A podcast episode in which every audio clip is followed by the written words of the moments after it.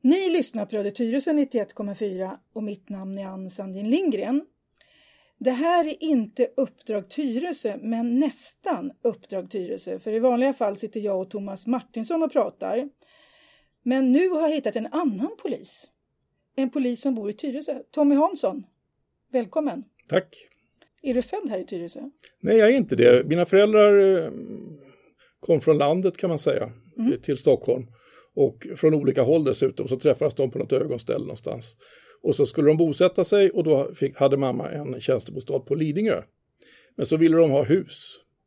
Och jag kan säga att eh, på den tiden som var 1964, vi var tre barn vid det laget också, och de bodde i någon två och trea, eh, då var det inte aktuellt att köpa hus på Lidingö Nej, med en polislön. Jaha, din pappa var polis? Min pappa är polis, eller var polis, ja. han, han är pensionerad nu. Men, men, eh, så att eh, då hamnade vi i Tyresö och det var knappt halva priset kan jag säga. Och vilket år var det? 64. Och hur gammal var du då? Då var jag nio år. Nio år. Mm. Och var någonstans i, i Tyresö hamnade ni? Ja, vi hamnade i Trollbäcken. Vilken del Sofieberg i Näset. Ja, Sofieberg, okej. Okay. Mm. Så vilka skolor gick du då i? Jag har gått i Kumla skola den tiden som jag gick i Tyresö. Även på mellanstadiet då? Ja, jag började i årskurs fyra. I Kumla? Kumla. Vilken, kommer du ihåg din mellanstadielärare? Hon hette väl Appelgren. Jaha, okej. Okay. Mm. Och sen gick du vidare till? Kumla. Det stora högstadiet där? ja, det var ny, blev nybyggt då. Så, så, att jag hade ju faktiskt Jessie Navin som rektor i början. Åh, oh, det hade vi också faktiskt. Ja, och det var ju en, en legend, alltså hur en människa som är så vän och 155 lång eller ja. liknande kan ha en sån ofantlig respekt med sig. Ja. Eh, så det visar hur personligheten är större än kroppen. Kom hon in i ert klassrum också och läxade upp någon eller? Ja, om det behövdes. Men, ja. Eh, ja, det behövdes säkert, men ofta var det nog så att vi fick komma till rektorsexpeditionen om ja, jag minns okay. rätt. Jag, jag behövde aldrig göra det, men det fanns de som var värre. Hur var Kumla skola? Ja, det var, det var, det var, ju, det var nästan som ett lite gammaldags fint läroverk, för det var de gamla lokalerna. Eh, men, men pojktoaletten luktade inte gott. Utan man, fick kuss, man kissade hellre i skogen bakom i buskarna där. Ja. Okay. Kommer du ihåg några lärare från Kumla?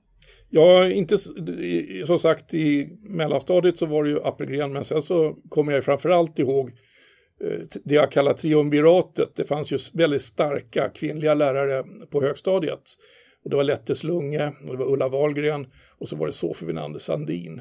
Just Jag kände faktiskt alla tre. Ja, det, kan jag, det kan jag tänka mig. De, och det var ju ganska rött på Kumla skola också på den tiden. Det var ju, det var ju 60-70-tal och um, det var, fanns en stark social stämning på skolan kan vi kalla det för. Ja. och dina värderingar hemifrån var inte riktigt röda då kan man säga? De var inte självklart röda. Nej. Pappa var aktiv moderat ja. och jag var faktiskt med i MUF också. Okay. Och, och, det gjorde att vi hade väldigt mycket spännande diskussioner på samhällskunskapslektionerna framför allt. Men eh, jag hade en samhällskunskapslärare då som, som eh, hon gillade diskussioner så, så att det var ett bra utbyte. Ja. Och sen, vad hände efter Kumla då? Efter Kumla så gick jag i Kärrtorps gymnasium. Ja, det gjorde du också? Ja. ja.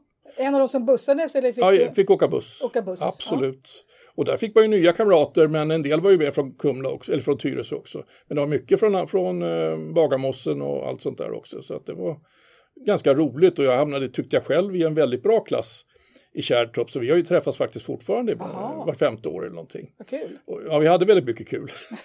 vi ordnade fjällresor och annat och ockuperade något hus där uppe. Och, alltså inte ockuperade som man eh, i ordets rätta bemärkelse, men det var någon som hade någon släkting som hade något Aha. hus som vi fick låna. Vad trevligt. Ja, det var jättekul. Mm. När bestämde du dig för att bli polis då? Jag gjorde militärtjänstgöringen som ju alla gjorde på den tiden. Eh, och eh, hade kanske tänkt att läsa juridik eller något sånt där. Och och så visste jag inte vad jag skulle göra efteråt och så var det rätt så bra om man kunde få in lite pengar också. Istället för att börja plugga då i fyra, fem år. Eh, och då var det så att på den tiden fick man betalt när man gick polishögskolan. Just så pappa det. sa till mig att ja, men, bli polis, efter tre år så kan du läsa juridik och då får du betalt. För så var det på den tiden. Jaha, och man gick vidare? Nej, alltså man behövde inte ens gå vidare utan eh, Polismyndigheten hade en policy på den tiden att um, läste man tjänstenära ämnen som det hette på universitet så fick man 70 procent av lönen under en stor del av utbildningen. Det var ju fantastiskt. Ja, och jag har läst senare i livet då, för en 15 år sedan så läste jag faktiskt in en halv jurkan på de villkoren. Jaha, så att så att men, var, men tanken då var nog nästan att jag kanske skulle pyssla med politik eller något sånt där. Mm. Och, men sen när jag då blev polis, då var det ju helt annorlunda för, för det var ett oerhört kamratskap. Och de lärde mig spela innebandy och röra på kroppen och en massa annat nyttigt Jaha. skoj. Så att, eh, och plus att jag trivdes ganska bra med jobbet, framförallt sen jag blev kvarterspolis efter några år. Ja, men du, men när din pappa var polis, Mm. liksom, är det helt naturligt? Var det en positiv bild av polisen som din pappa alltså, Tyckte han att det var ett bra jobb? Det där är svårt. Det där, jag tror att det är väldigt individuellt om polisen är ett bra jobb eller inte för en person. Pappa tyckte nog att det var ett bra jobb. Det var säkert och tryggt och så fanns det förmåner, för så var det förr i tiden. Det var dåligt betalt, men det fanns möjligheter om man ville till exempel utveckla sig och sådär. Eh, Det är inte riktigt så längre och dessutom idag får man ju betala hela utbildningen som är avsevärt längre. Avsevärt Jag, längre. jag blev ju polis på tio månader. Jaha. Men vad, vad hamnade du? Du hamnade som närpolis sa du? Ja, så småningom. Jag, kvarterspolis hette det på Kvarter- den tiden. Alltså jag kan berätta allt om kvarterspoliser och sånt där, för det är en oerhörd utveckling som den organisationen har gått igenom. Den här sortens nära polis. Ja. Var, att- var, var det någonstans då? Ja, då var jag Bagarmossen. Bagarmossen? Jajamän. Ja, vad bra, det var ju nära. Ja, alltså jag åkte ju inte direkt dit, jag åkte till Farsta, för det låg under Farsta. Så man åkte till Farsta, hämtade ut pistol och uniform och sen så gick man in till vakthavande befäl och så bad man på sina knän att få låna en radiobil eller liknande. Och fick man inte det, då tog man tunnelbanan. Och sen var du, gick du omkring i speciella kvarter då? Sen var jag i Bagarmossen och då hälsade jag på i skolorna och gjorde allt sånt där som kvarterspoliser förväntades göra. Fast på de värsta ställena i Farsta då, som det ansågs, eh, ja, för där- det, Farsta var ett sånt där tillhåll, eller hur? Ah, sådär, alltså det, det, det, var, det är ju inte som det är idag, men det, var, det, var, det, fanns problem och Bagarmossen fanns det verkligen problem. Vi hade nog ett 50-tal sniffare när jag började där till exempel. Och så fanns ju närheten till Skarpnäcksgården med alla alkoholister. Just. Eh, och eh, så småningom, ganska snart, så slog man ihop det så att vi hade både, både Bagarmossen och Kärrtorp. Och där ligger bolaget. Är, är det sant liksom att på en, på en slutstation, en tunnelbana, alltså de här slut... Det är vanligt att det är så. Varför är det det? Ja, Jag vet inte om det är så att de slänger av fyllorna där, men, men, men, men eh, av någon anledning så är det ofta så. Fast Farsta strand vet jag inte, för den stationen har väl aldrig fått det riktigt så. Men, men, utan där har man nog stannat i Farsta, bland annat för att bolaget ligger där. Men, men- men Bagarmossen hade sina egna problem, det var ju mycket sociala problem. Man hade precis byggt Byälvsvägen eh, som ett sånt där miljonbygge och där fanns det väldigt mycket sociala förtursfall och sånt där. Plus att det fanns jättemycket små lägenheter på 29 kvadrat eller 19 kvadrat Som var billiga. som var jättebilliga och där bodde det fyllon.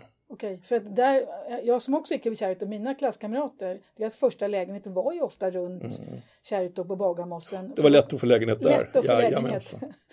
Jaha, okej, vad- men fråga då, det här kvarterspolis och närpolis och vad, vad heter det nu? Eh, Om man ska ta det i, i Ja. ordning så hette det först så hette det kvarterspolis som du sa, sen hette det områdespolis eh, och, och så hette det nog egentligen områdespolis slash kvarterspolis fram tills att man genomförde närpolisreformen och då blev det närpoliser.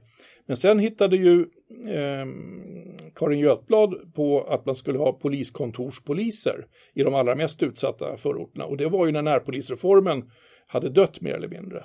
Så att det som då kallades närpolis från början, det var ju, skulle vara en polis på 1000 medborgare och så skulle man då vara ganska självstyrande i ganska små områden. Jag tror till och med att Tyresö hade en 15-20 poliser på den tiden. Eh, och, och själv jobbade jag i Skogås då när vi var närpoliser. Eh, För då hade jag blivit avskaffad som kvarterspolis i Bagarmossen för att det var personalbrist nämligen. Och då flyttade vi över till Huddinge och jobbade där istället.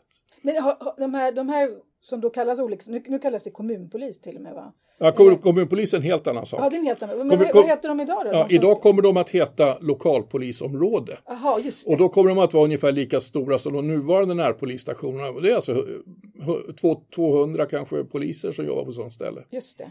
Men det jobb de har gör, oavsett vad titeln heter, Mm. är det samma slags jobb? Att man ska lära känna Ja. ett område och veta buset? Tanken är väl det lite grann, men, men samtidigt så är det så att de här lokalpolisområdena, de ska sköta hela utryckningsverksamheten. De ska också sköta alla kommenderingar.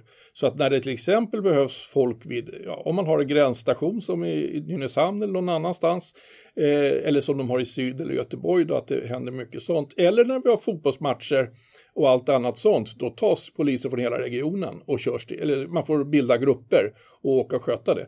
Förutom då, sen ska man då ha radiobilarna besatta och de sakerna går alltid före den andra verksamheten. Mm. Det är måste-verksamhet som det kallas och det andra är inte måste-verksamhet.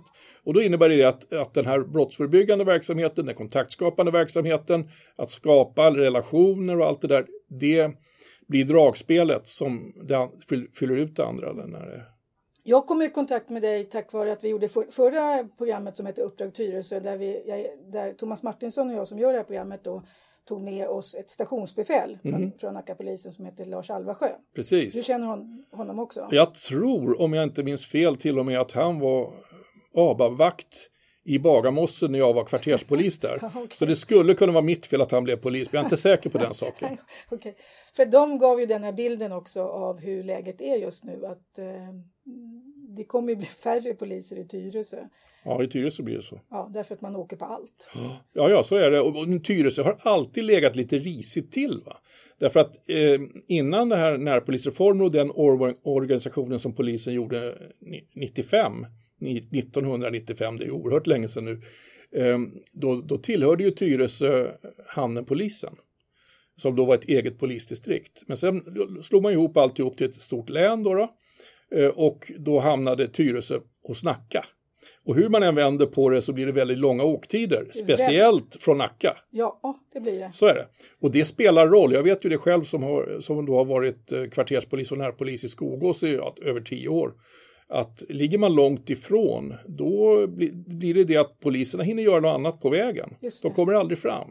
Och, och, nu ligger resten i Flemingsberg va? Ja, visst precis. Så att om det nu är så att man ska ta sig en fyllerist i Tyresö och köra till Flemingsberg, ja då ska den fylleristen vara väldigt full. Därför att annars så är han ju nykter när han kommer fram. det var också en synpunkt. Jaha. Nya fyllericellen blir alltså bilen? Ja, typ. Och det är inte poliserna så intresserade av heller därför att jag menar, vi ska ju placera, han måste ju lämnas av någonstans sen också. Och, så vidare. och det är inte så kul för fyllorna heller, för de får ju ta sig tillbaka från Flemingsberg sen. Varför jag, vi, du och jag kom i kontakt med varandra, det, det, är för att du nu sitter på någonting som i alla fall en hemsida håller på att sköta som heter blåljus.nu och där lade du ut om vårt program. Absolut. Mm. Berätta om blåljus.nu. Och det är så här att jag jobbar i facket i Region Stockholm. Polisförbundet är ett jättestarkt fackförbund. Vi har ju över ja, 95 procent eller mer av alla poliser är medlemmar. Och i Stockholm då så har vi en egen organisation som ligger under det här polisfacket och eh, eh där har vi en tidning som vi gör som heter Tidningen Polisen. Den kommer bara fyra gånger per år till medlemmarna, men ändå. Och sen så har vi den här hemsidan som vi då försöker hålla aktuell så gott vi kan. Och då letar vi nyheter och spännande eh, saker som händer. Och då tyckte jag att det var så bra program det du hade gjort med mm. Lars Alvarsjö och kompani. Mm, vad kul. Ja, för det var första gången som jag fick någon som skrev någonting på Twitter, för jag twittrar inte med, med ett konto. Så att plötsligt kände jag liksom, åh, vårt program gick ut på sociala medier. Ja, det är ett lyft. Ja, det är ett lyft. Men det har, så är det för vår hemsida också, blåljus.nu som sagt. Ehm, att eh, så här, vi har börjat att eh, göra reklam för den både på Facebook och på Twitter.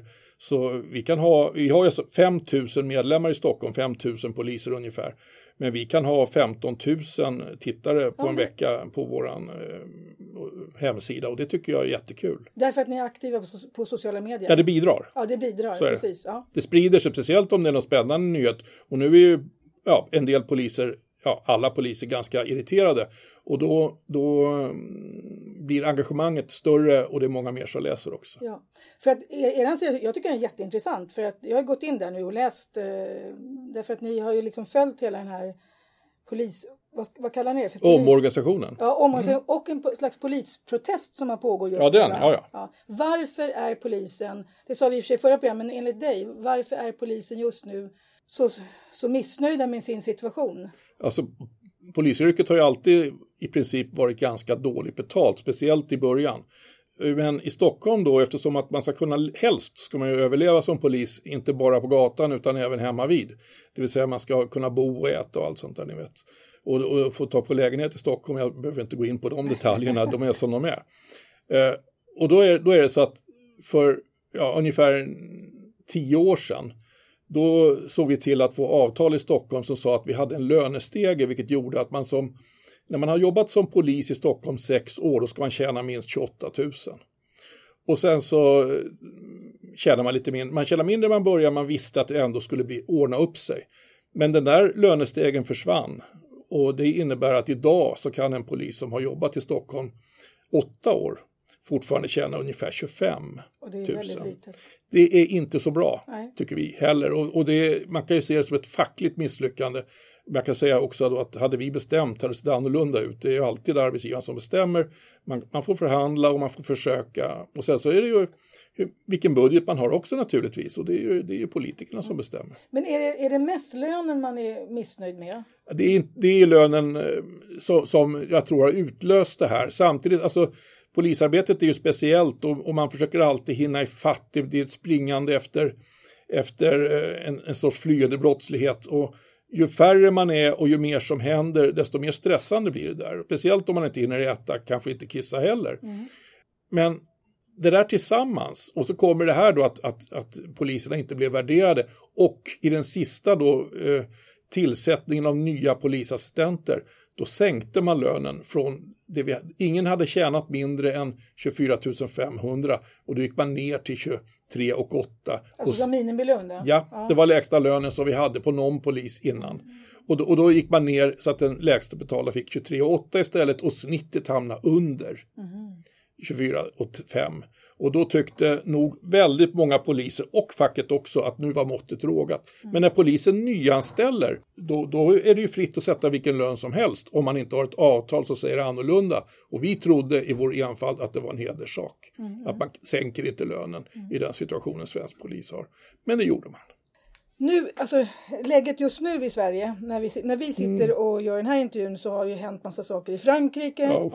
Jag, ty- jag tycker att eh, när jag står på tv, jag har knappt orkat se på tv för att det, nu är det väldigt mycket poliser, det är Säpo, det är inrikesministern, det är eran eh, du det, Rikspolischef. rikspolischef Dan Eliasson som uttalar sig och det man försöker säga är att vi har kontroll. Och sen säger man nästa stund, vi har ingen kontroll. Alltså, hur skulle du beskriva situationen för har man kontroll? Vet man vad, om man nu pratar om terrorism eller Ja, terrorism är svårt och jag ska säga att jag har ingen insyn i vad Säkerhetspolisen gör. Och, och, och, men, men när det händer någonting, då vet jag att det kommer inte att vara Säkerhetspolisen. Eh, till, sannolikt inte. Eh, och, och, och det kommer inte att vara någon specialstyrka som får ingripa, utan det är en vanlig polis på gatan. Som kommer fram till en, ett, någonstans där det har hänt någonting förskräckligt. Ungefär som eh, poliserna råkade ut för i Trollhättan. Ja, där var väl, agerade polisen väldigt beslutsamt och snabbt. Allt talar för det. de- Ja, har det, det har inte gjorts någon utredning än så länge va? Jag tror man till och med har hunnit lägga ner den utredningen. Det vill säga det har, man har kunnat visa att polisen var i ett sånt eh, hottillstånd att de var tvungen att skjuta, punkt slut. Eh, och, men, men det ska ju sägas att i det här fallet har det ju inte varit någon debatt om det heller. Nej. Och Varför det, inte då, tror jag? Ja, all, alldeles säkert därför att det var ett sånt eh, eh, dåd som det var så lätt att ta avstånd från. Annars när polisen ingriper i våldsamma situationer så kan det finnas de som rent av känner sympati för de som polisen är tvungna att oskadliggöra. Och då kan det bli mera, ja, tveksamheter. Sen, det finns alltid svårbedömda saker när poliser, och poliser är tvungna att ingripa med dödligt våld. Det är ju förskräckligt för, också- polisen. För, för, precis, för, Ja. för polisen också. Så är det. Och det är ingen situation man För vill... alla inblandade. Ja, för alla inblandade. Speciellt för den skjutne naturligtvis ja, och hans anhöriga eller hennes anhöriga. Men, men det är ändå så att när polisen gör det så, så eh, får vi rätt ofta kritik. Och inte nog med det.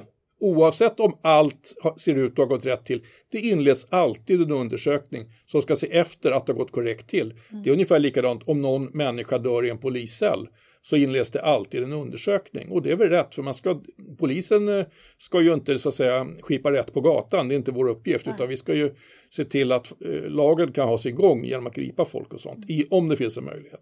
Men hur, hur har alltså polisens situation på gatan, har den blivit hårdare och tuffare nu? För det tyckte jag både Thomas och eh, Lars sa förra programmet att de tycker att det liksom blir allmän, alltså det blir tuffare att vara polis, attityden har ändrats, det är svårare eh, områden man måste ge sig in i. Eh, alltså pol polisjobbet har blivit tuffare.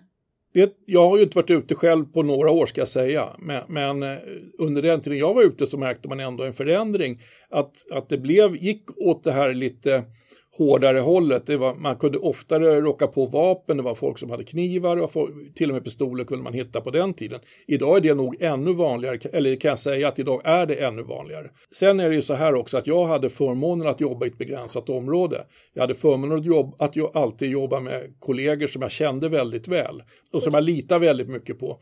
Och jag kan säga, jag kände inte varenda människa i Skogås, fast jag hade jobbat där i tio år. Men jag kände säkert mer än hälften av alla, det vi kallar busar, men kriminella kan vi kalla det för, eller folk som har med sånt att göra. Och, och de hade vi ganska bra förhållande till. Vi hade inga större bekymmer med dem, för de visste vår uppgift och, vi, och det var inga konstigheter. Eh, så att, ehm, men, men, men idag så har, när man inte har tid med det, att bygga upp den relationen, utan man ska åka runt och jobba på stora områden hela tiden. Ena dagen så jobbar man i Hallunda, andra dagen så jobbar man i Jordbro, tredje dagen så jobbar man i Tyresö. Då är det väldigt svårt att ha koll någonstans. Mm. Och dessutom så är det helt omöjligt att ha sådana relationer till de man ska ingripa mot. Och det är sämre för alla. Mm. Därför att då kanske man inte vet vad som väntar en. Då kanske man är tvungen att gå in med en högre beredskap än vad jag ofta kunde göra. Därför att jag visste vilka det var jag skulle ingripa mot i de flesta fallen. Mm. Jag har ett jättebra e-, e-, exempel på det för att för länge sedan så var vi med när, när det fortfarande var majbrasa nere i Alby. Kommer du ihåg den tiden? Ja, absolut. Då Fast jag gick ju till Fordonsparken. Du gick Ja. Men här i alla fall så gick ju väldigt många människor ner till, till Alby och sen när elden var utbrunnen då kom ju ungdomarna Alltid. dit. Ja, och då var det väldigt mycket strul och vi mm. var några som stod och liksom höll på med elden. Då var det bråk i backen. Det var några ungdomar som bråkade och vi var föräldravandrare och hade sina jackor på oss. Lysande. Ja, men vi kände ju inte de här ungdomarna. Det var, ganska, det var säkert hundra ungdomar och det var bråk. Så då, då ringdes det på polisen och då kom det in, då kom det alltså poliser som inte var Tyresöpoliser utan de kom någonstans ifrån. Mm. Och när de kom så eskalerade bråket.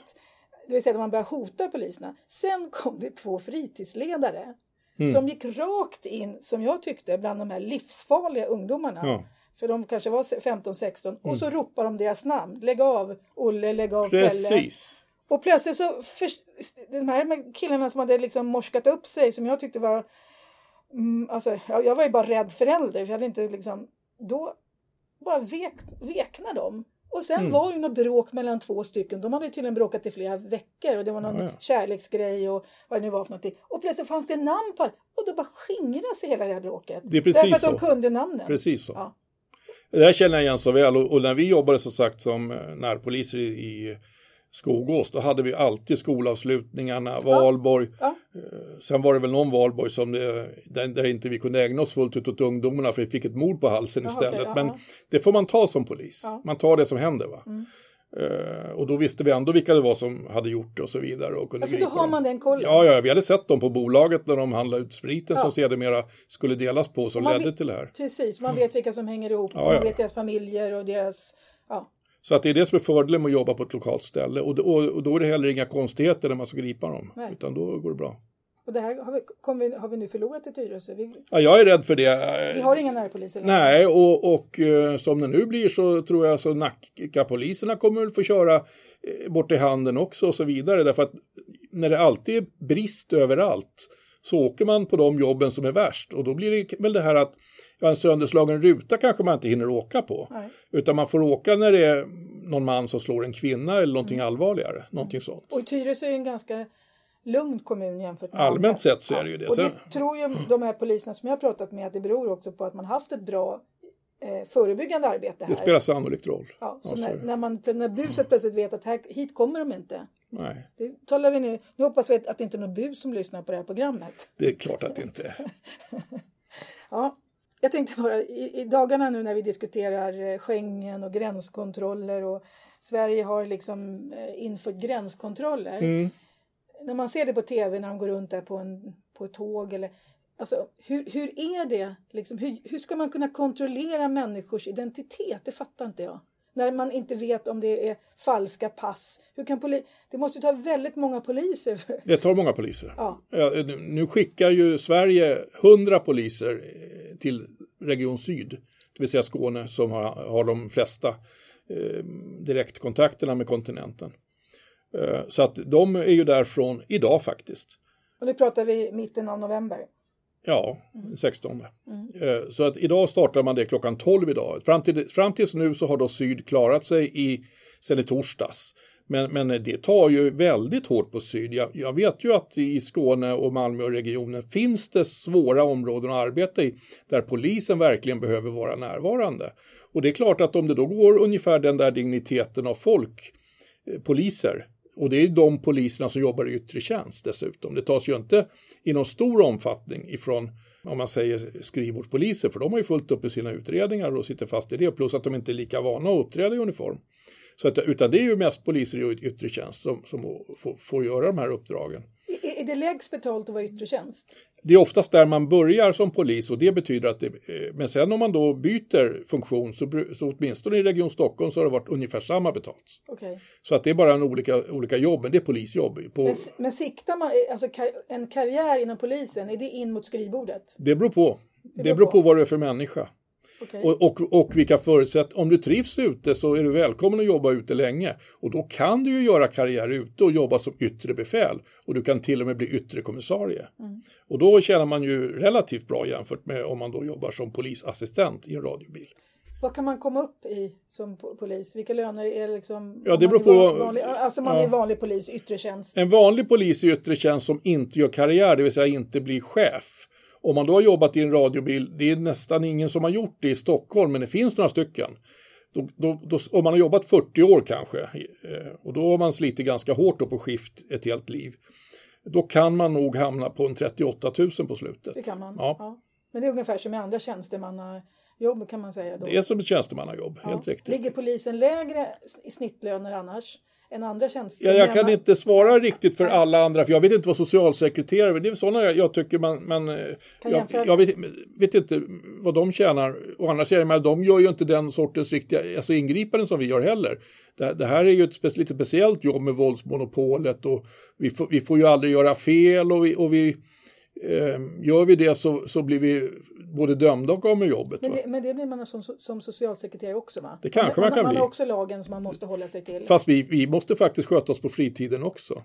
så att en, en, eh, det, det är faktiskt så att ganska många, eh, eller man kan säga så här att nästan inget yrke eh, har så svagt anställningsskydd som polisen. Men om man, om man gör något brottsligt så, ja. så kan man inte vara polis? Om man, om man gör något brottsligt på fritiden därför att det är ägnat att som, som Arbetsdomstolen brukar säga, rubba allmänhetens förtroende. Mm. Och det är klart som sjutton att man inte vill ha en tjuv som är polis. Mm. Eller någon som slår sin fru eller sina barn.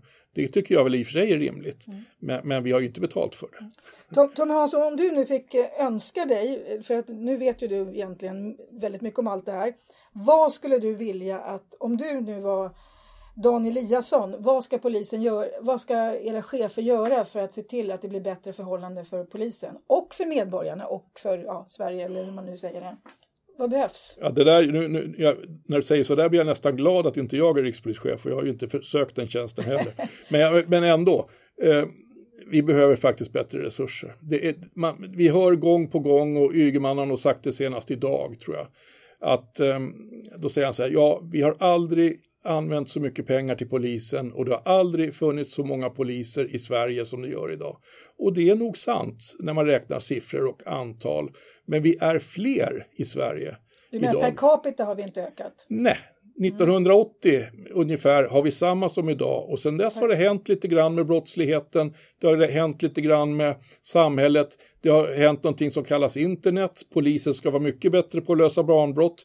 Kvinnofriden ser helt annorlunda ut. När jag började som polis då var det tillåtet att våldta sin fru inom äktenskapet. Aha, Utan, alltså det var strafffritt om inte frun gjorde anmälan. Så, så är det inte längre, tack mm. och lov. Mm, mm, mm, eh, men, men, men, ehm, det gör att vi har fått mer att göra. Vi, vi, vi har börjat göra massa saker som vi inte gjorde förut och, och, och det är helt rätt. Mm. Men vi har inte fått resurser för det. Men och, om man säger bara resurserna, för det, för det fattar man ju att det måste bli fler. Men vad ska man göra åt den här polisorganisationen som ni håller på med nu? Hela den här mm. Alltså har du någon sån här bra grej som man kan...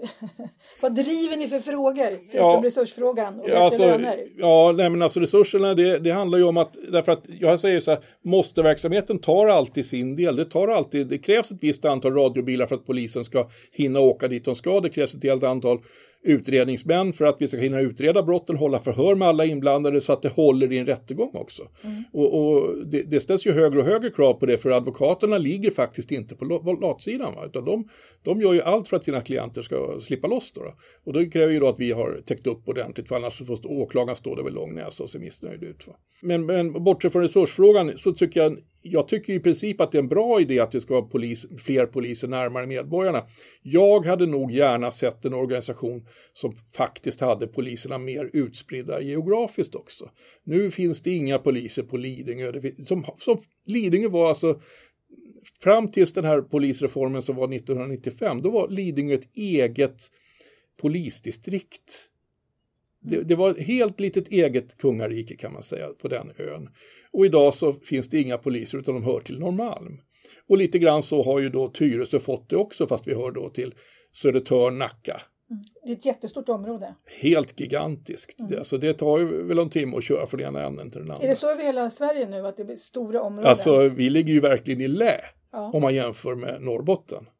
Därför att där kan du ju få två, tre timmar till närmsta polisresurs. Ja. Och sen säger man, ja men det kanske man kan skicka iväg någon helikopter eller någonting. Ja men det gör man inte när det är en rattfyllerist eller något annat sånt här mer vardagligt. Och jag tycker att vi, ska, vi borde vara närmare människorna och kunna eh, upprätthålla den här lite mer lokala kontakten. Jag tror att det skulle vara bättre både för polisverksamheten och för tryggheten faktiskt. Jag tycker det var väldigt bra slutord här för att nu har vår halvtimme gått. Jag skulle kunna prata med dig två timmar till utan problem. Jag tycker du kan få komma tillbaks till vår studio i, i och med att du är Tyresöbo och sitter på all den här informationen och de som vill kan ju gå in på er hemsida blåljus.nu. Du får gärna komma hit och berätta för att jag tror att de här frågorna engagerar folk. Det här är sånt som alla, vi alla sitter hemma framför tvn och funderar på hur ska det här lösas, hur ska det här fixas? Och liksom på något sätt så, så vill vi ha ett, ett tryggt samhälle, vi vill ha en fungerande polis. Så är det. Och, och, och menar, i den bästa av världar, det är ju så, så behövs ju inte polisen. I, I en by i Norrland så är det ofta så att man ringer inte polis om det inte är jätteallvarligt. Men vi har ändå en förutsättning att om det händer någonting hemskt, om det kommer in en människa på tomten som är drogpåverkad och kanske har en kniv och är otrevlig, då vill man ju att polisen ska kunna komma fram ganska snabbt. Ja. Det är ju så. Mm, precis. Jättebra, Tommy Hansson. Tack för att du kom hit till den här studion. Tack för att jag fick komma. Och ni har lyssnat på Radio Tyresö 91,4 och mitt namn är Ann Sandin Lindgren och det här är lite grann av Uppdrag Tyresö fast Thomas Martinsson var inte med. Han brukar vara med. Så nästa gång kommer Thomas igen. Hej då!